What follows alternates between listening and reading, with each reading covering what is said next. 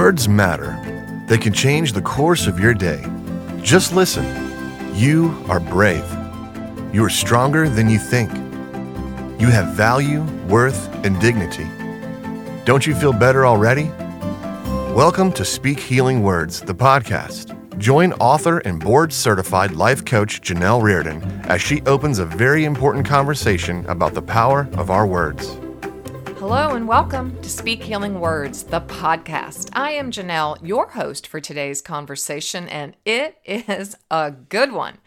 You might want to grab a pen or a notebook and definitely some water because we're going to be hydrating today and talking all about those three guiding questions we posed in our last episode, season two, episode 15. We just completed a three part series, If Mama Ain't Healthy, which included If Mama Ain't Healthy, If Mama Ain't Behaving, and If Mama Ain't Communicating.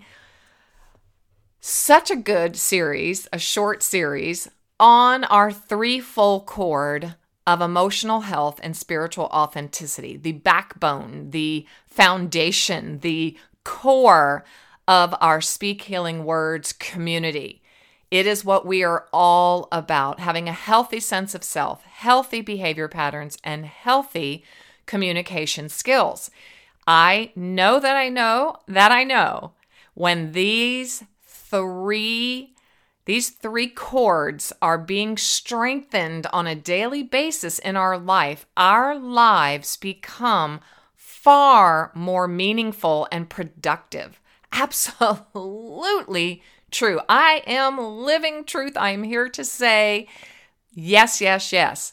I've been so firmly committed to becoming a healthy human being emotionally, and that has affected me spiritually and absolutely has come forth in my physical being. You cannot separate the mind, the body, the heart, the soul, the body. It's all connected.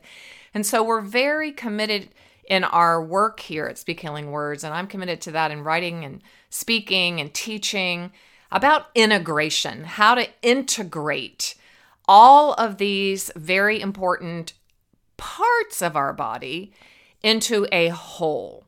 So, this week in episode 16, we're going to take on the first guiding question, which is why do I think the way I think? And I write extensively about that in my newest book, Overcoming Hurtful Words. In practice three, there are nine practices. So, in practice three, choose healthy over unhealthy. I offer to you these guiding questions starting on page 63. Why do I think the way I think? Why do I hear the way I hear? And on a deeper level, why do people treat me the way they do? Why do I treat people the way I treat them? We're going to tweak it just a little bit to why do I think the way I think? Why do I feel the way I feel? And why do I do what I do? Going back to our thoughts lead to our feelings, which lead to our actions. You know, I just keep learning so much more. And that's the beauty of being a uh, a researcher and a, and a counselor and seeing clients on a daily basis and having the uh, the beautiful people quotient before me and ever keeping me sharp. So why do we think the way we think? Most of human behavior and experience takes place unconsciously. It takes place in the subconscious, which in our summer series, we are going to be talking so much more about. I cannot wait. Meaning, we're not aware of why we think, feel, or act the way we do. We're not consciously aware. But by learning right here all about uh, psychological principles and practices and spiritual principles and practices, we will have and gain an understanding of how our mind and our brain works. As we grow in that understanding, we become conscious of what is taking place inside of us and how this influences what we experience in life. So, that's what we're going deeper into these next three weeks. And I want to start by reading from oh, just a brilliant book by Robert B. Shaw Jr. It's called Created for Significance Discovering Our Human Core Longings, Who Defines Us, and How We Reverse Identity Theft. I just love this. And he writes in his introduction When I was growing up in the inner city and then in the suburban environments of New Jersey, the neighborhood kids had an expression Sticks and stones may break my bones, but names will never hurt me. Oh, I'm sure many of you heard or recited this similar ditty. A child may hear someone call him or her names like jerk, dork, unwanted, failure, ugly, spaz. Ooh, it hurts to even say that. And the above expression would be a noble attempt, wouldn't it, to deflect such names and labels. The reality is, names did hurt, names do hurt, and names stick. They often hurt more. Oh, they absolutely hurt more than sticks and stones. It is such names and labels that can have a damaging, even devastating effect on a youngster. Names and labels are often carried into adulthood as descriptions that stick. They are, I add, superglue and we tend to believe them for the rest of our lives. Really pay attention to that one sentence because that's where we're going today. Why do we think like we think? Because very often, names, labels, I'm adding to um, author Shaw's words here, uh, narratives are carried into our adulthood and they become a, a living description that sticks to us and then we tend to believe that for the rest of our lives. They become a part of our identity fabric. Now, go back to the previous episodes on true self, false self, and understand your God breathed identity. That is what we here in the Speak Healing Words community, we live and move and breathe through our God 2 7 identity. God breathed his life into our being. He took a huge, deep, God sized breath.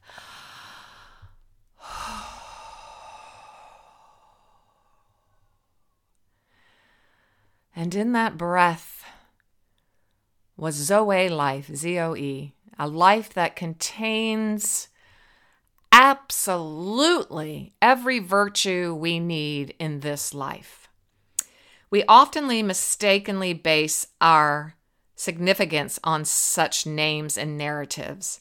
The names and beliefs regarding our significance translate then, okay, into our behaviors, leading the leading us into either positive or negative consequences and positive or negative relationships.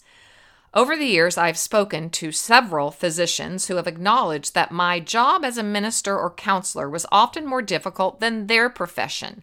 Now, this is uh, Robert Shaw writing from his book, Created for Significance. And I'm reading this because I just spoke these words today in an earlier meeting that, you know, mental health issues are so much harder to live with and more difficult to deal with because they can often be so, so invisible. So Shaw writes they would reason, these physicians that were telling him this would reason that they could see most of the wounds and ailments in people through the naked eye, x rays or MRIs or other technology.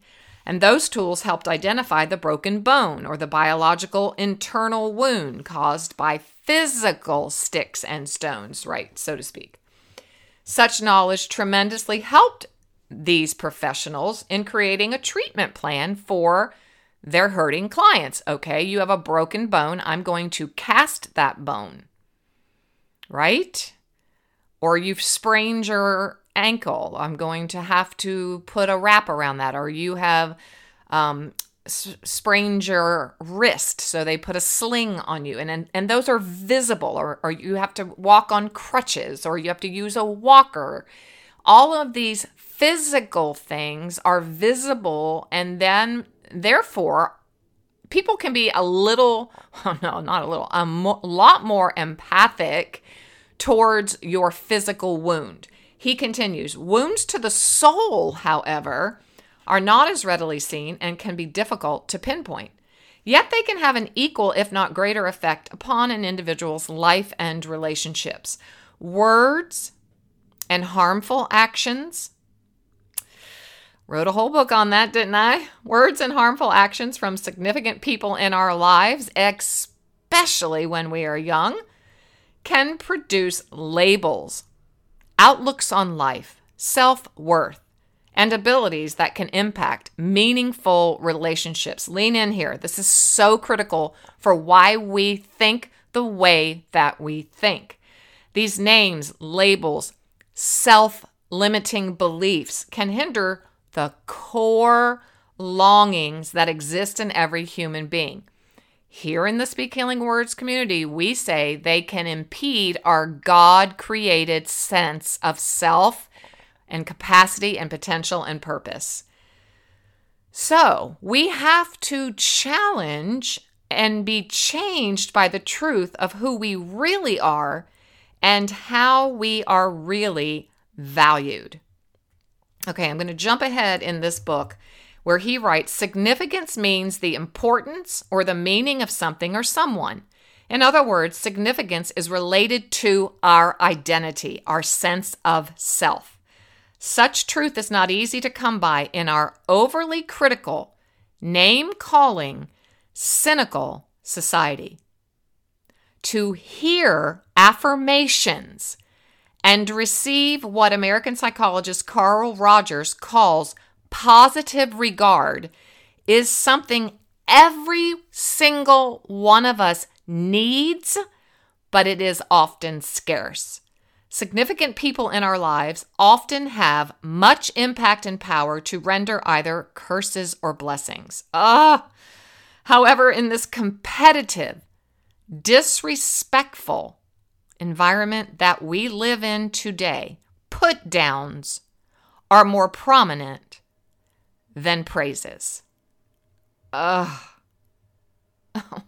put downs are more prominent than praises. As a result, our identities and the meaningfulness of our lives become casualties to the put downs, abuses, and materialistic world views.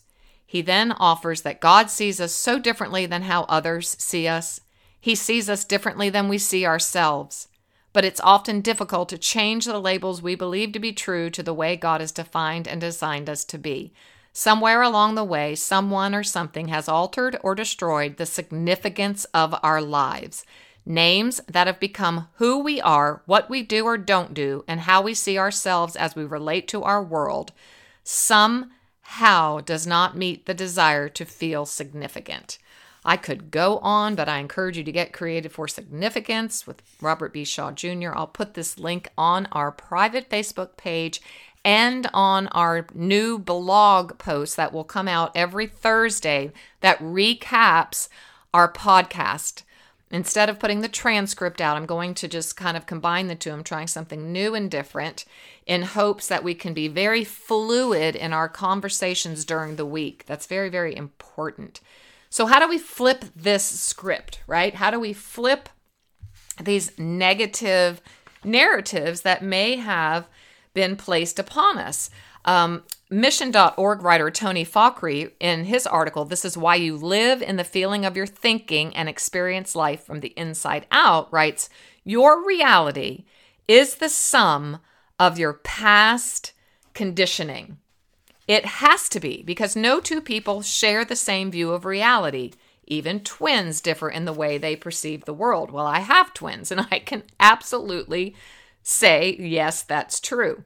So I just want to go back to this uh, this one comment that uh, Mr. Shaw wrote, and he says, put downs are more prominent than praises. Put downs are more prominent than praises. I really want to focus in our time that we have left today on the truth that we are what we think. We really are what we think. What happens inside of our mind, our thoughts, is absolutely going to define how we are and who we are. And there's a big difference between those two. Emotion, let's just talk about that for a moment. So, when we think about thoughts, you know, a, a thought is uh, something that is formulated inside of our brain, right? And our thoughts actually begin the whole entire process of creating emotions and creating feelings. In 1903, uh, a man named James Allen, considered to be, you know, one of the early self-help authors, writers, thinkers, he wrote a book called As a Man Thinketh. And it it definitely comes from scripture as well as as a man thinks so is he. So, how I think about God, how I think about myself is how I'm going to show up for life. We've been talking a lot about personality and how we show up for life. Well, showing up for life, walking into a room happens way before we get there. It happens inside of our mind. And so I, I want to read these thoughts by Emily P. Freeman. I, I, there's so many great resources today. I had to narrow them down to three, but in her new book, The Next Right Thing, Emily writes this, and I also write about this in my next book, which isn't coming out for a while. So I'm going to piggyback and stand on the shoulders of Emily P. Freeman because she's so wise. And in this book, she writes If I asked you what you believe about God, you might list some lovely true things about him. If you asked me that question, I would say God is our creator who is loving, good, gracious, and strong. I would say he is holy and righteous and he takes great delight in us. I would mention something about him being mysterious and knowable. He's the teacher, the shepherd, the friend, the king, the savior. I would tell you about the Trinity, about the love of God the Father, the compassion of the Son, and the presence of the Holy Spirit. I, I would mean it all, and I might even tear up. And she writes, But if you look closely at my life, if a mini version of you could crawl into my head, oh, so good, Emily. If a mini version of you could crawl into my head, look out through my eyes, and see my choices filtered through what I believe about God, you might read a different story because there is almost always a gap between what we say we believe and what we actually believe. None of us are exempt. If we believe God is mad at us, now lean in here. See if you hear if you see yourself in any of these statements. If we believe God is mad at us, we will be afraid of making a wrong move for fear he will snap. If we believe God is distant, we will feel alone and untethered in our decision making. If we be- believe God is a scolding, authoritarian parent, we may delegate decisions to someone else so we can avoid the consequences. If we believe God is wimpy, we will think that maybe we can manipulate him into doing what we want. If we believe God is indifferent, we may feel he probably doesn't care what happens one way or the other. If we believe God is like a carnival barker presenting three cups, we will feel cheated or duped when we assume he is forcing us to guess which one is hiding the right answer. Do we believe God is like a puppeteer, a kind old grandfather, an abusive parent, an insecure friend, a greedy king, a manipulative mother, or a golden retriever? Hmm. Dallas Willard says, We always live what we believe. We just don't always live what we profess we believe. There's so much more. So much more. Because the longer we think in a particular way, the harder it is to change that thinking process. And many of us have lived in negative thought cycles for years and years and years. Years. negative thought cycles that are trapped in fear, that are trapped in bias, that are trapped in legalism, that are trapped in judgment or shame. So many years, all because someone or something or somewhere in our past, our history of hurts, someone spoke words over us that were unhealthy, that were damaging, and they did break our soul. They wounded our soul. So, in order to overcome that, in order to reframe and restore and reauthor the way we think about ourselves, about God, about life, about is going to take a little elbow grease at some point and I hope it is today. Today is your day. It's no ordinary day. It's your day to begin changing your negative thought cycle into a beautiful, positive flow of living water running through your neural pathways inside of your amygdala and your hippocampus and inside of your brain. How can we improve that? How can we do this? How can we improve the quality of our thought life? Well, I'm so glad you asked.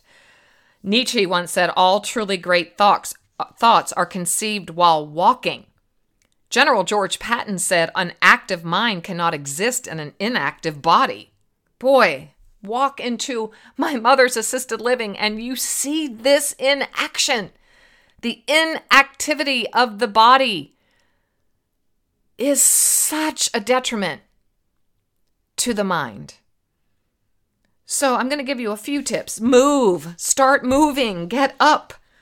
The quality of your thoughts affect the decision that you make, and the decisions determine the quality of your life. Get up and get moving. Hydrate. I told you we were going to be hydrating today. Hydrate, hydrate, hydrate. More water. Fill your body with healthy, clean water. I want to offer you this tip dwell. Dwell in belief healthy belief systems, dwell in positivity, dwell in the Word of God. And I will be talking a lot more about this in our next episode. Why do we feel the way we feel? But for today, for today, we want to really look at changing, transforming, altering, renewing our mind, our thought process. Dwell in positivity. It has been said, Jim Rohn said, you are the average of the five people you spend the most time with. Someone else said, Show me your friends and I'll show you your future. So I challenge you, I leave you today with this one, one powerful challenge. Start each day this week by setting an intention Intentions are positive, they are first person, and they are present tense. On my way home from St. Louis this past weekend, where I celebrated Mother Day, Mother's Day with my twins and their family, I set an intention surprises of joy wait around every corner of my journey. And my flight was delayed four and a half hours. I didn't get home till 2 a.m. in the morning. And typically, I might have been uh, not so happy and joyful, or I might have been begrudging it and complaining. But because I had pl- already put that beautiful intention into motion, boy, there were surprises and they were filled with joy. There was a server that just brightened up my day, so many things. So every morning, until we meet again, set a powerful intention, and I'll give you some tips on the blog. And finally, and most importantly, close the day by writing one, two, three, four, five things you are grateful for in that day. And let's see how that makes a tremendous impact on your thought cycles. You have a great day, and I'll see you next time.